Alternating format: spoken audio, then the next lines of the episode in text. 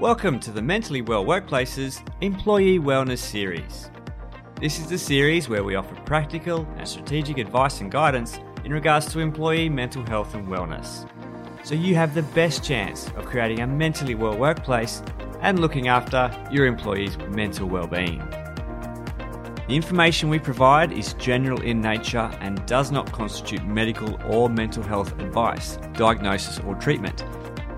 If you are feeling unwell or you suspect someone you know is, you are strongly encouraged to seek qualified and medical advice from someone such as your doctor, a healthcare professional, or you can call Lifeline on 131114.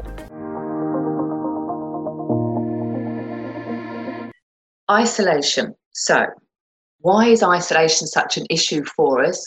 And uh, now we find ourselves in isolation due to COVID 19. Well, we're tribal for survival.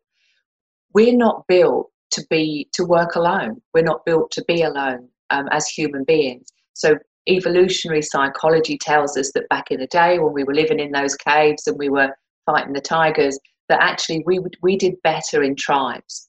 So it's really quite primal as an individual, if I was faced with a tiger, I would have less chance of taking that tiger down if I was alone and a much better chance of surviving if I had other people around me and we could work together as a tribe. So that's why isolation might be really difficult for some. And look, it's not difficult for everybody, but it might be difficult for some.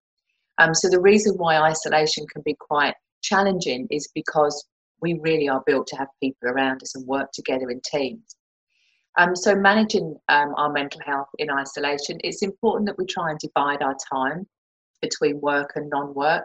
Keep work paraphernalia separate um, from the places that we relax in our home if we can. Try and avoid speculation, particularly when it comes to understanding, you know, what's going to happen next in the next phase of transitioning from lockdown isolation.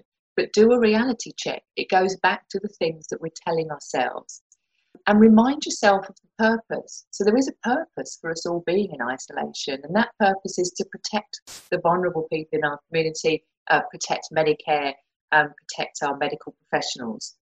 For more information, simply visit our website at mentallywellworkplaces.com.au.